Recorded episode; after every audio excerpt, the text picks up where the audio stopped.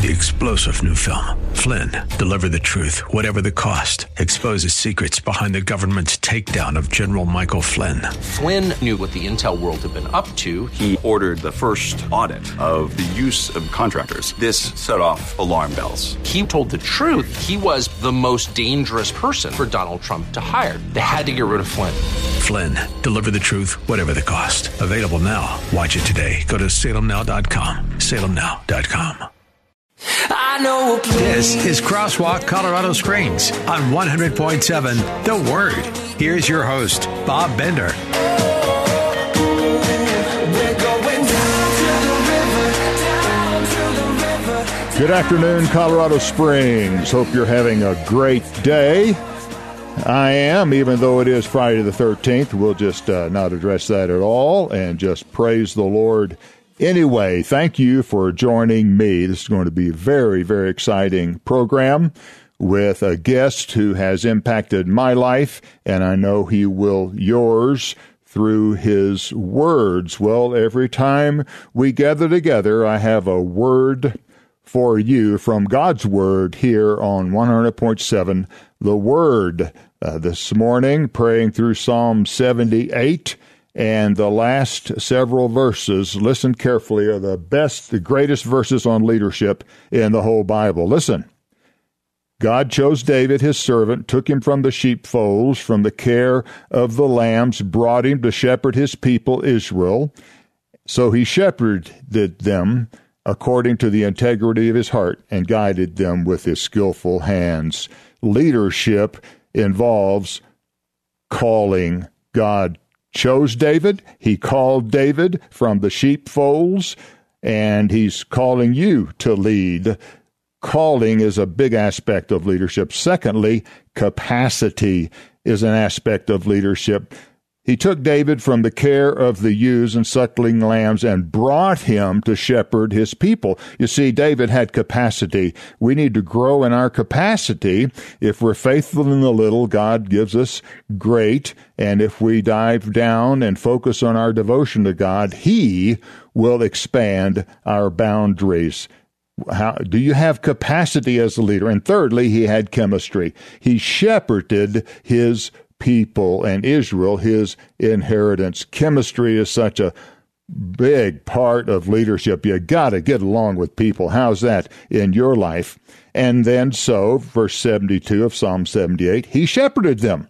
So God called him and he had the capacity and he, and he got, had good chemistry with the people. The Bible says he went in and out with the people and then he shepherded him. He had confidence. Leaders have confidence, not in themselves, but in the Lord. If you want people to influence people, you got to have confidence.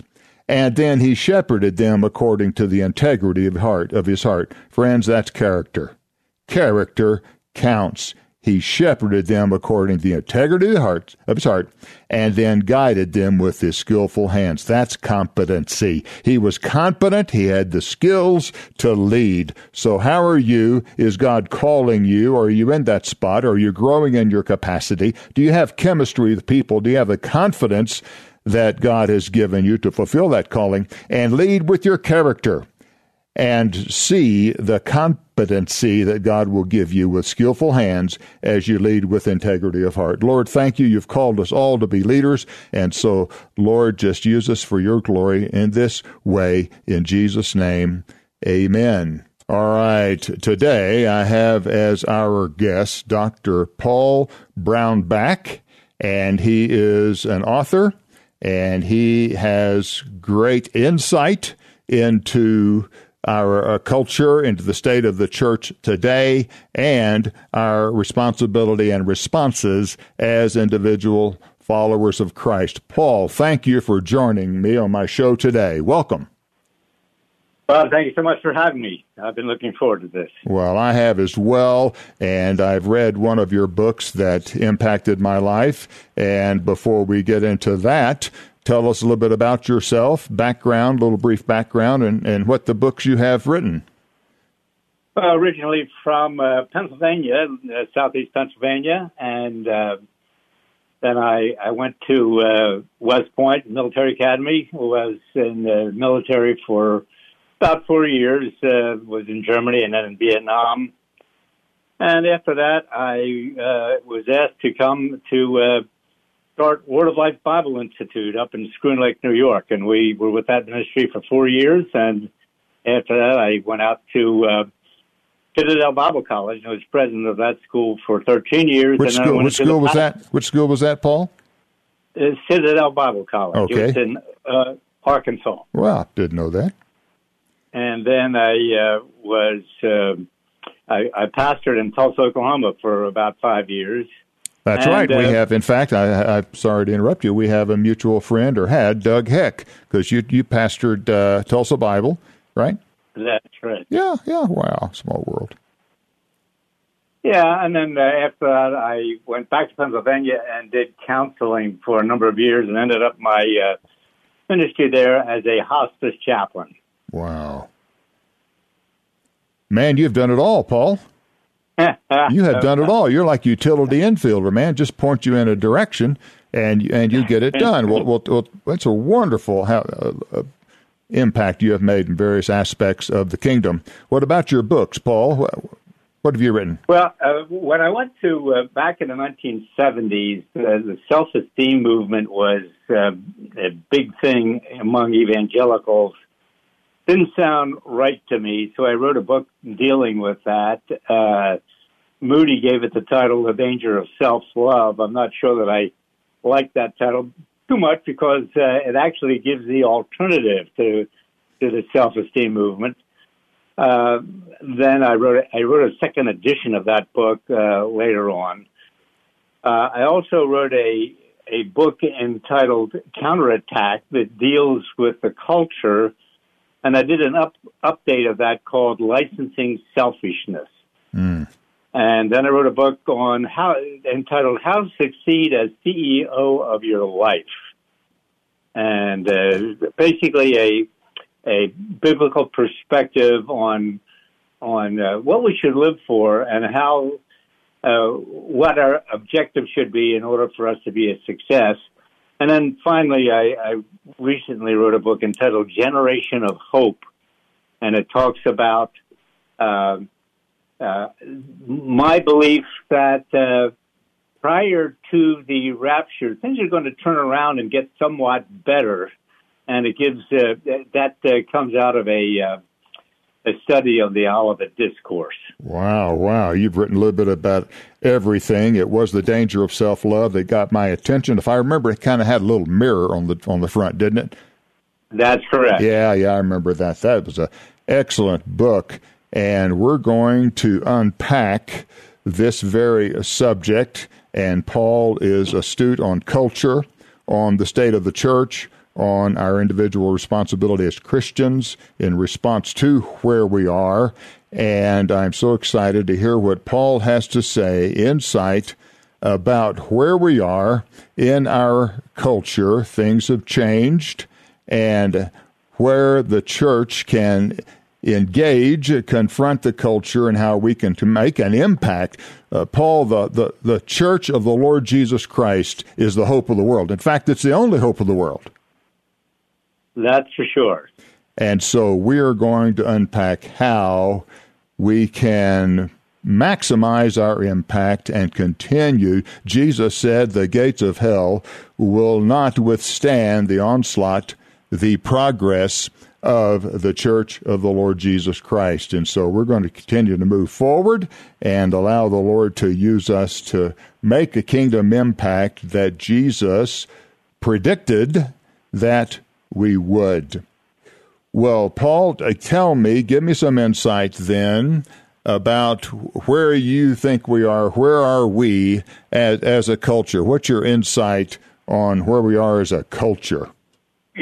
Well, we are going downhill fast. In fact, my wife and I had this conversation just today that uh, uh, not only are we on a slippery slope, but but we are going full speed down that slope, and uh, we can't sustain this direction uh, very much longer. And we're going downhill in every last uh, measure. Boy, uh, economically, sure. we're going downhill. Morally, we're going downhill.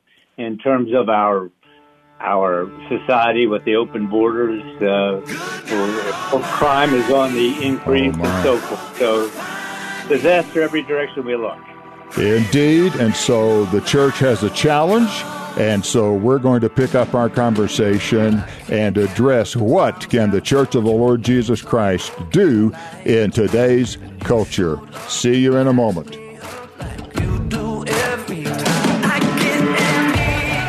Crosswalk, Colorado Springs on 100.7. The Word.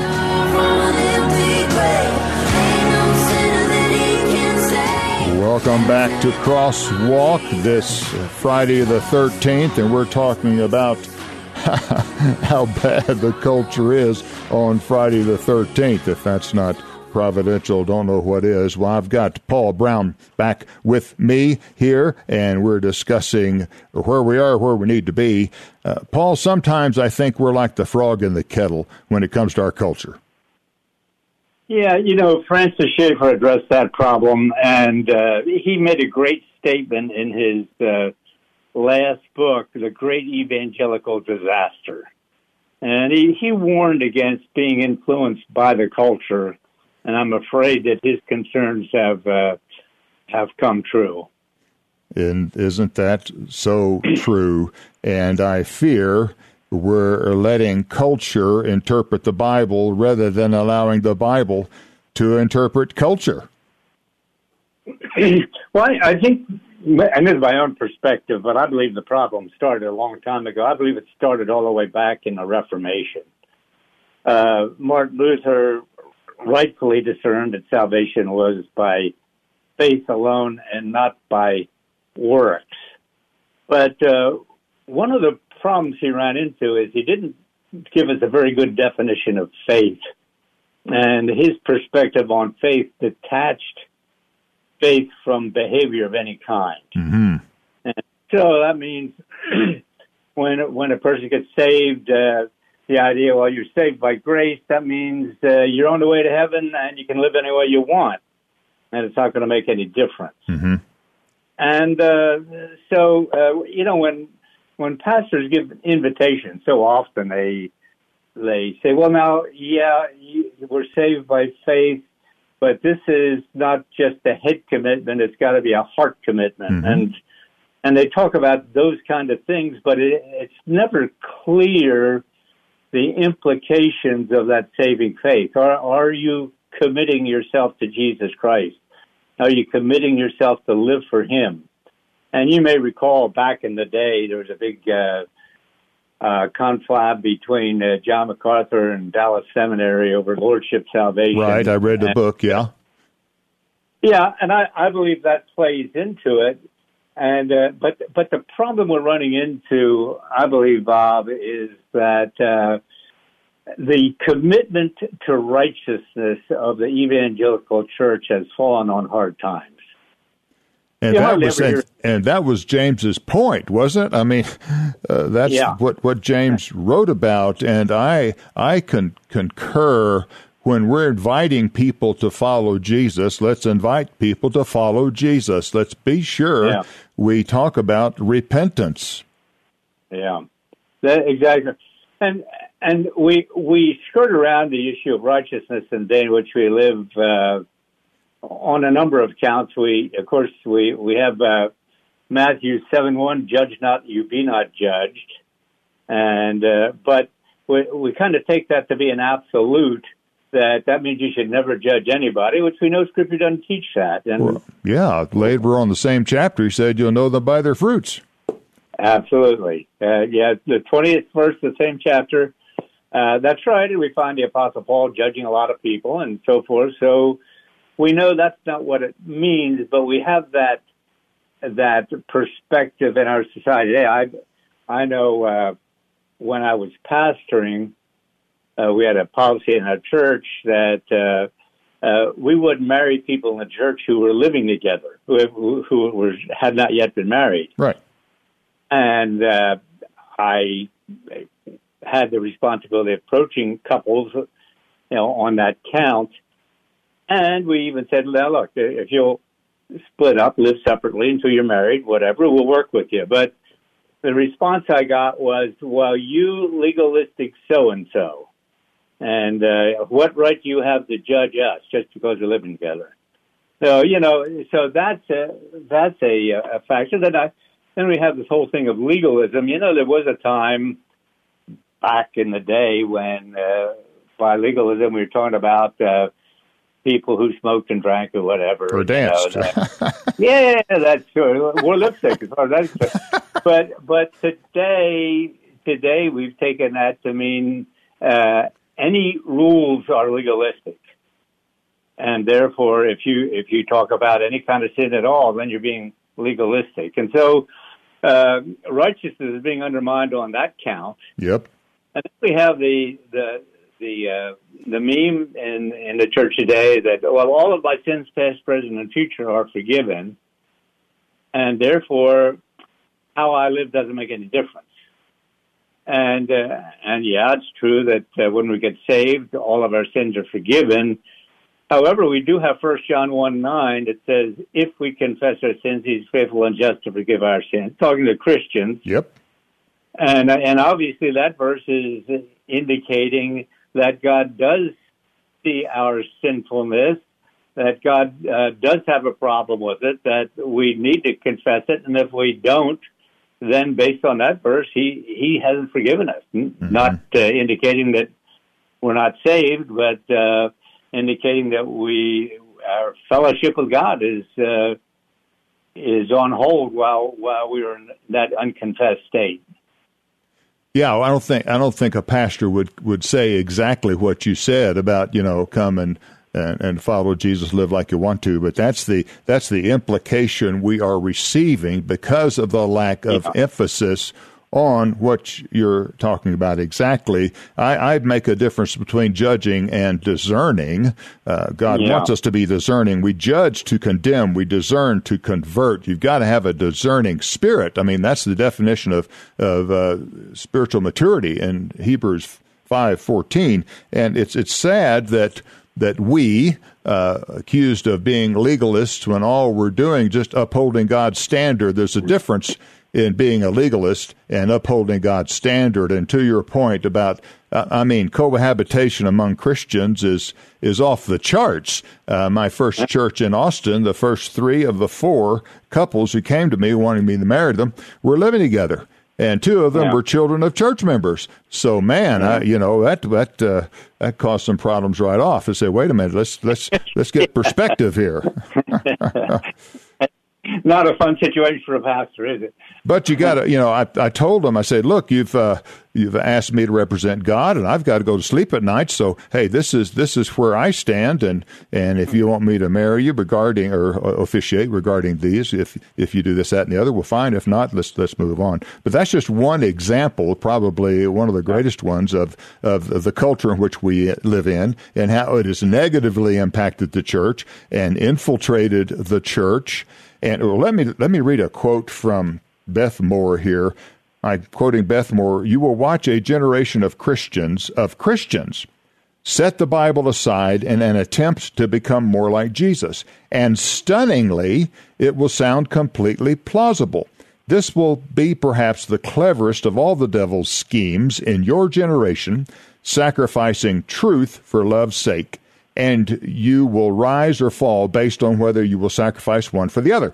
Will you have the courage to live in the tension of both truth and love? End quote. And she predicted this would occur, and uh, indeed it is. Yeah, Bob, let me uh, address that because I, I think she's touching on a crucial issue, and that issue is a, an understanding of the character of God. Yes. And in in pers- in our view of the character of God in today's generation, we say that love is the salient foundational issue of the character of God that trumps everything else. Uh, I believe that that is not the case. I believe for God, holiness and righteousness are the foundational uh, uh, components of mm-hmm. God's character. Mm-hmm.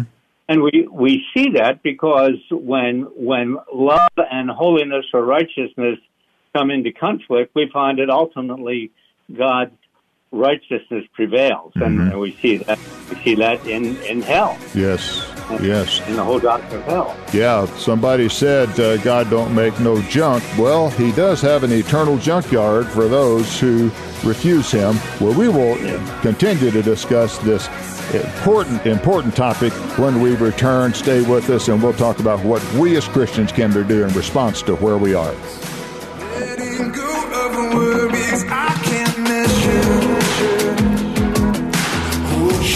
This is Crosswalk, Colorado Springs on 100.7 The Word.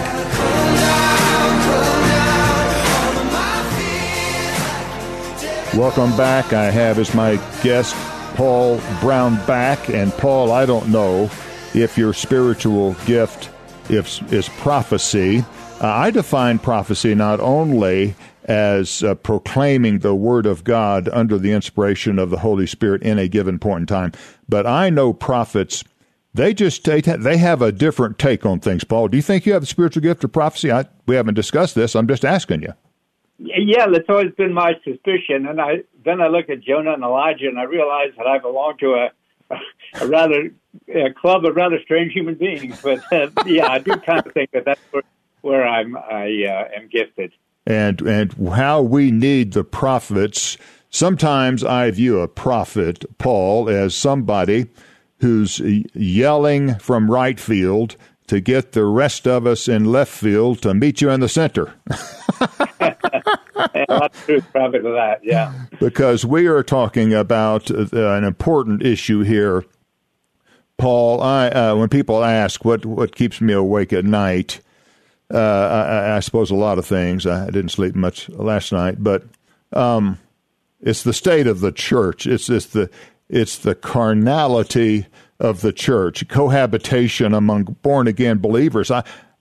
How can I just doesn't I can I just how can that occur w- without conviction? I'm not judging anybody. Know, you know, we we're talking about that, but uh, I mean, we have churches, Paul, that not only tolerate alcohol, they promote it.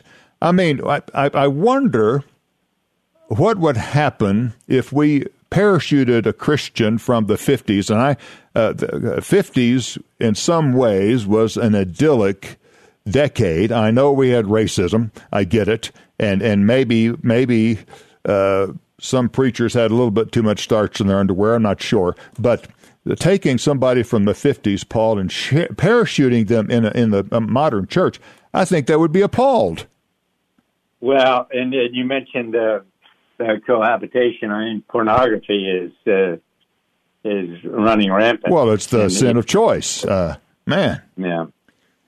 So Oh, we're, we're in a we're in a, a situation here where we have to be discerning. We have to understand that indeed we have been the frog in the kettle. We've allowed the world to influence the church, our attitudes, our actions, and th- how do we straighten this thing out, Paul?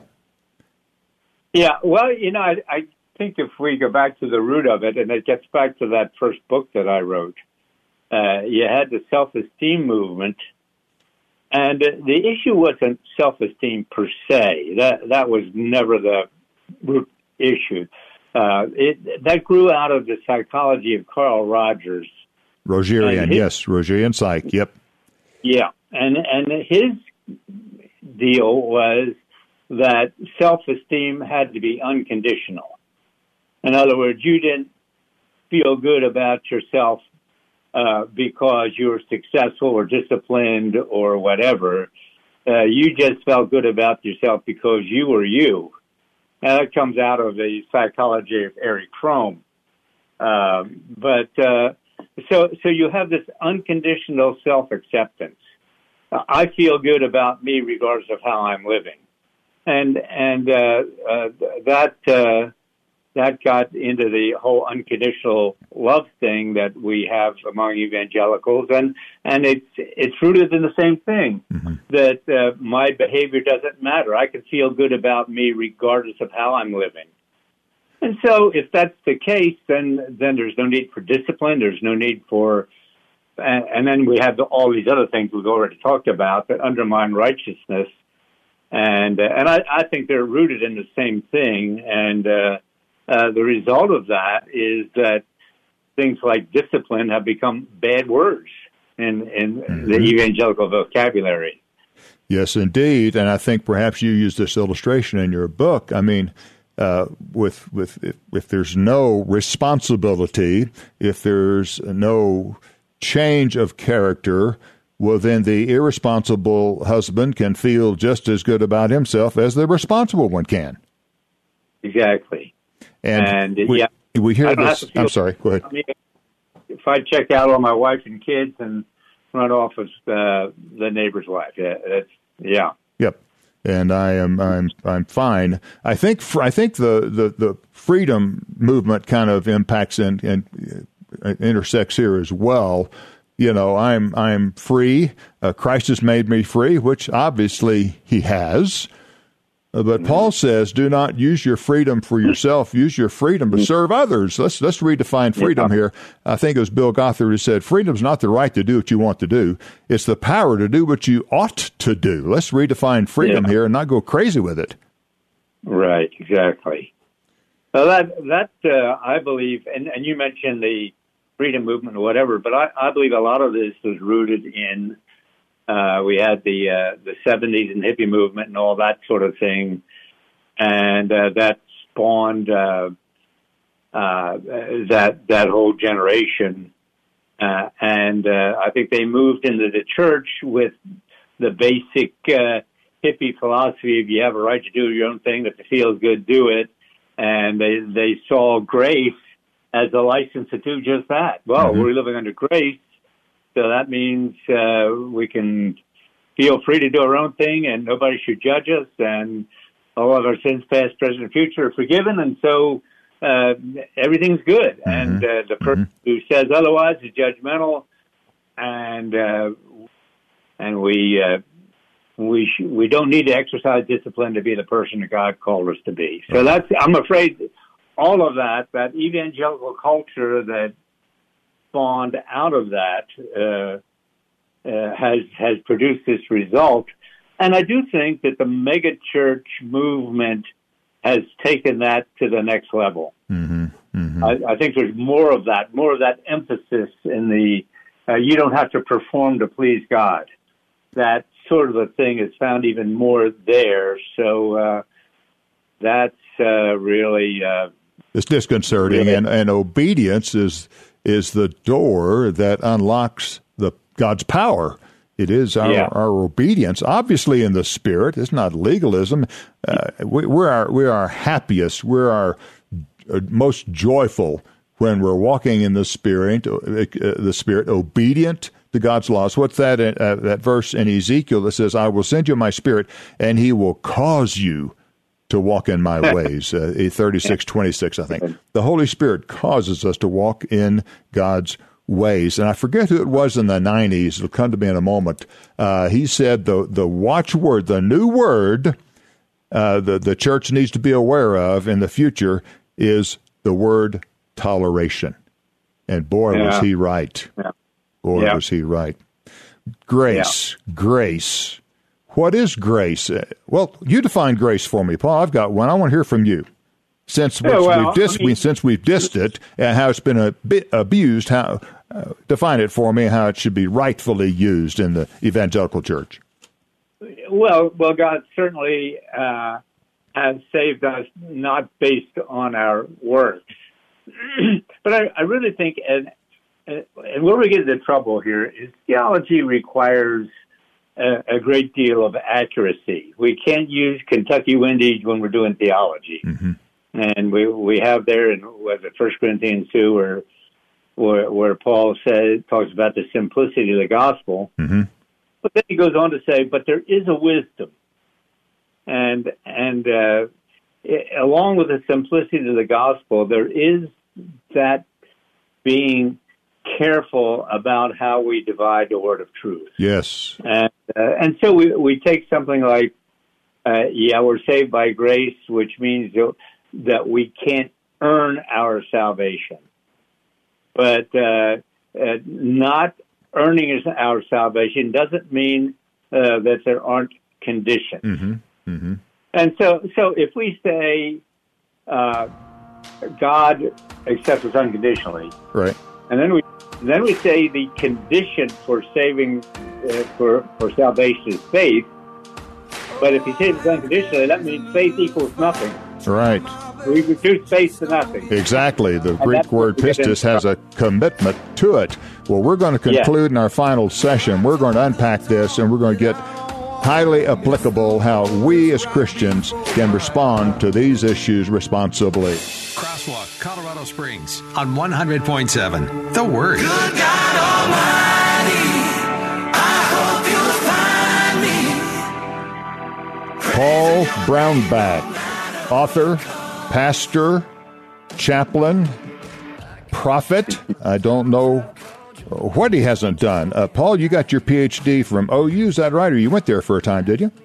Uh, NYU. North, yeah, I went to uh, OU. I got a degree, a master's in counseling. It's a uh, uh, in, a, in a counseling area. From Okay, OU. OU was masters. Okay, Dad got his PhD from OU. In fact, he completed it at UT, and you'll appreciate this, Paul. He uh, it, it's the only PhD uh, literature in the in the doctoral carols that has a maroon cover. Every other one has uh, Texas orange. he thought he would just go Talk ahead about standing out, right? Talk about standing out. Yeah, he thought I'll just, I'll just. I, I finished at UT, but I love OU so much. I'll just, I'll just bind it and OU uh, maroon. Anyway, we we digress. Um, grace. Uh, Paul, my definition of grace is the desire and ability to do God's will. Philippians two thirteen says, "For it is God who's at work within you, to will and to work His good pleasure." Uh, we're saved by grace through faith. Doesn't give us a license to do anything we want. It is God giving us the desire and ability to do His will. Does that does that resonate? Yeah, yeah, that does. And you know, if you if you just do a word study on grace, it's a broader concept than we we tend to think of it. Grace uh, seems to refer to all of God's goodness to us. Okay. Uh, Yeah. It's not just talking about salvation; it's just talking about forgiveness. It's uh, it's a broader term than that. But, Yeah. but yeah, that is that is the case. And uh, Well, my point, my grace- point is that my point, Paul, is the way we get in is the way we go on. Hey, the way we get in this deal called Christianity is the way we go. It's not, you know, you don't get into one set of rules and all of a sudden make a right turn. We got in this deal, Paul. We got in this, didn't we? Faith and repentance. Yeah. Well, and that's the problem. You know, too often uh, uh, salvation is pre- presented in a bait and switch deal. Yeah. Yeah. Oh, you just stay Jesus in your heart, and then after the person does that, then you say, well, now you really need to be baptized. You really need to be reading your Bible. You really need to be going to church. So, whoa, whoa, whoa, whoa! You that's Yeah. not what you told me. Yeah, yeah. And uh, so anyway, yeah, it confuses new believers when we don't uh, uh, preach a gospel that includes a repentance dimension to it. Yeah, Jesus said simply, follow me. Yeah. Follow me. Well, Paul, what other insights can you give us as individual uh, Christians? What is our response, our responsibility? We talked about our cultural issue. We've talked about how Christ intersected. We didn't talk much, but we see how Jesus intersected his culture. He took a stand and he demanded uh, obedience and followership. And we've seen the state of the church, in my opinion, uh, generally speaking, in a pretty uh, sorry state. Uh, what what's the answer, Paul? What what would you say we do Well, now? let me just throw out, just for starters, Yeah. uh, something that we can do. It's simple to do, uh, and yet I believe it's uh, the significant first step, and that is prayer. But let me let me uh, uh, embellish on that a little bit. yes, sir. I, I believe that one area where the evangelical church has really uh, uh, developed a faulty culture, and, and that is in the absence of corporate prayer. hmm I, I served under a pastor who was so big on prayer. I mean, he talked about prayer all the time. And uh, he he tried to get everybody to go to prayer meetings, so forth and so on. But in the Sunday morning service, uh, his directive when I was supposed to do the prayer was, Paul, keep it crisp.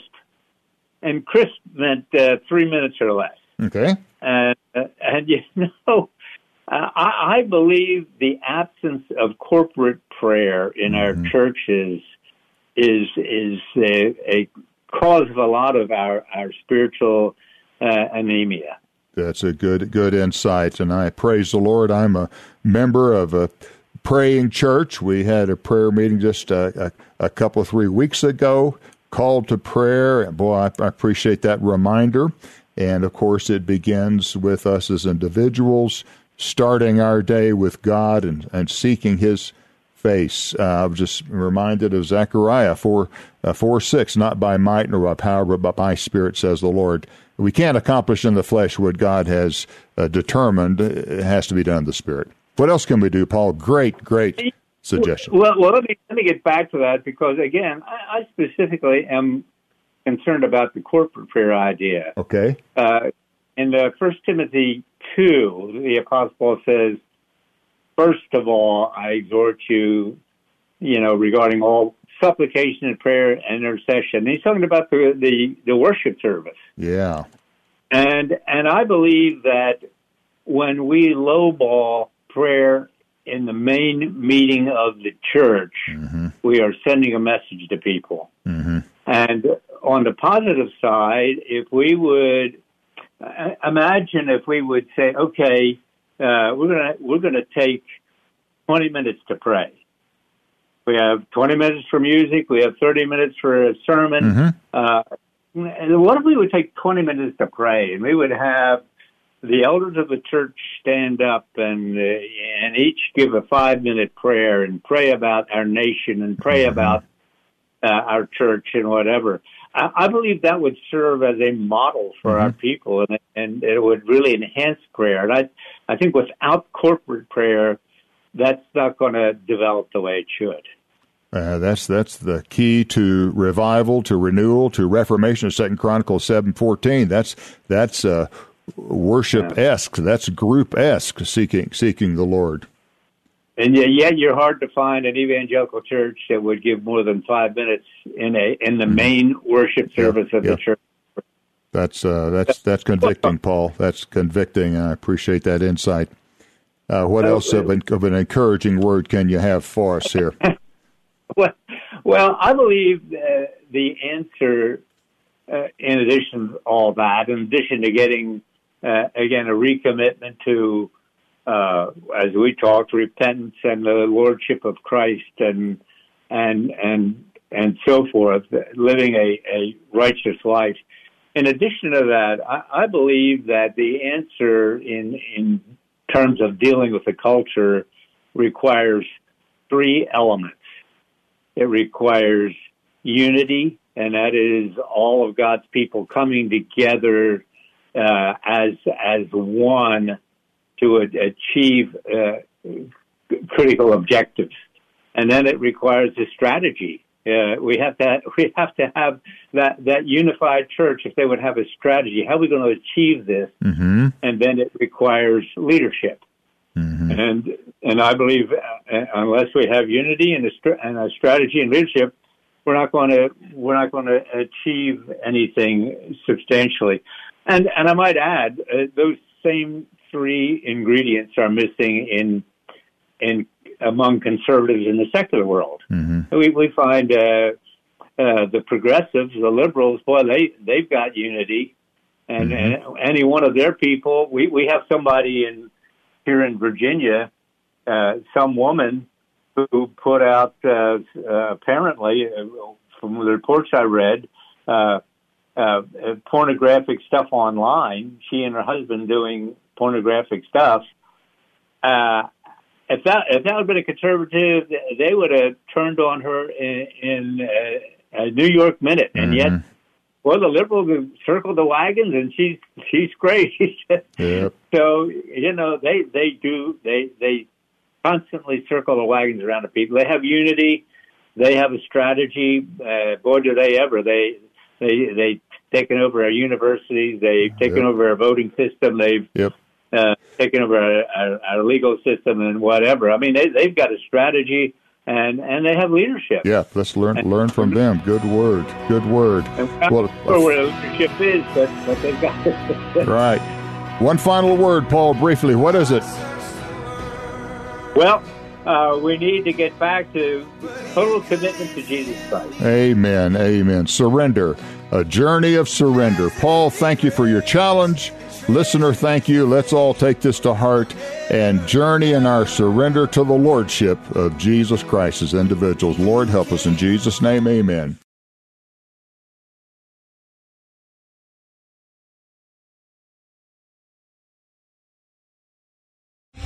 Three star general Michael J. Flynn, head of the Pentagon Intelligence Agency, knew all the government's dirty secrets. He was one of the most respected generals in the military. Flynn knew what the intel world had been up to. He understood its funding. He ordered the first audit of the use of contractors. This set off alarm bells.